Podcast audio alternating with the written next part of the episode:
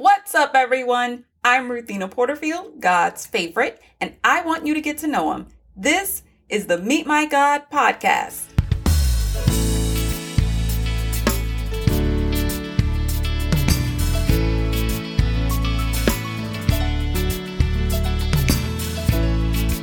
Today we meet God in Daniel chapter 4, verses 19 through 26.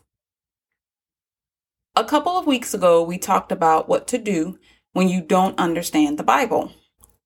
After telling God, I don't get it, He may tell you to just keep reading. If you follow the podcast, you'll see that this passage is a great example of why.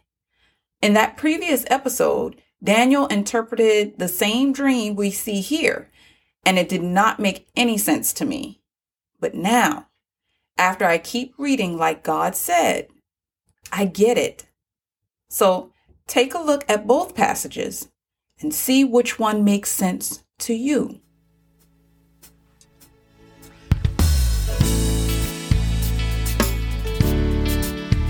Thank you for listening, but don't forget to read the scriptures for yourself.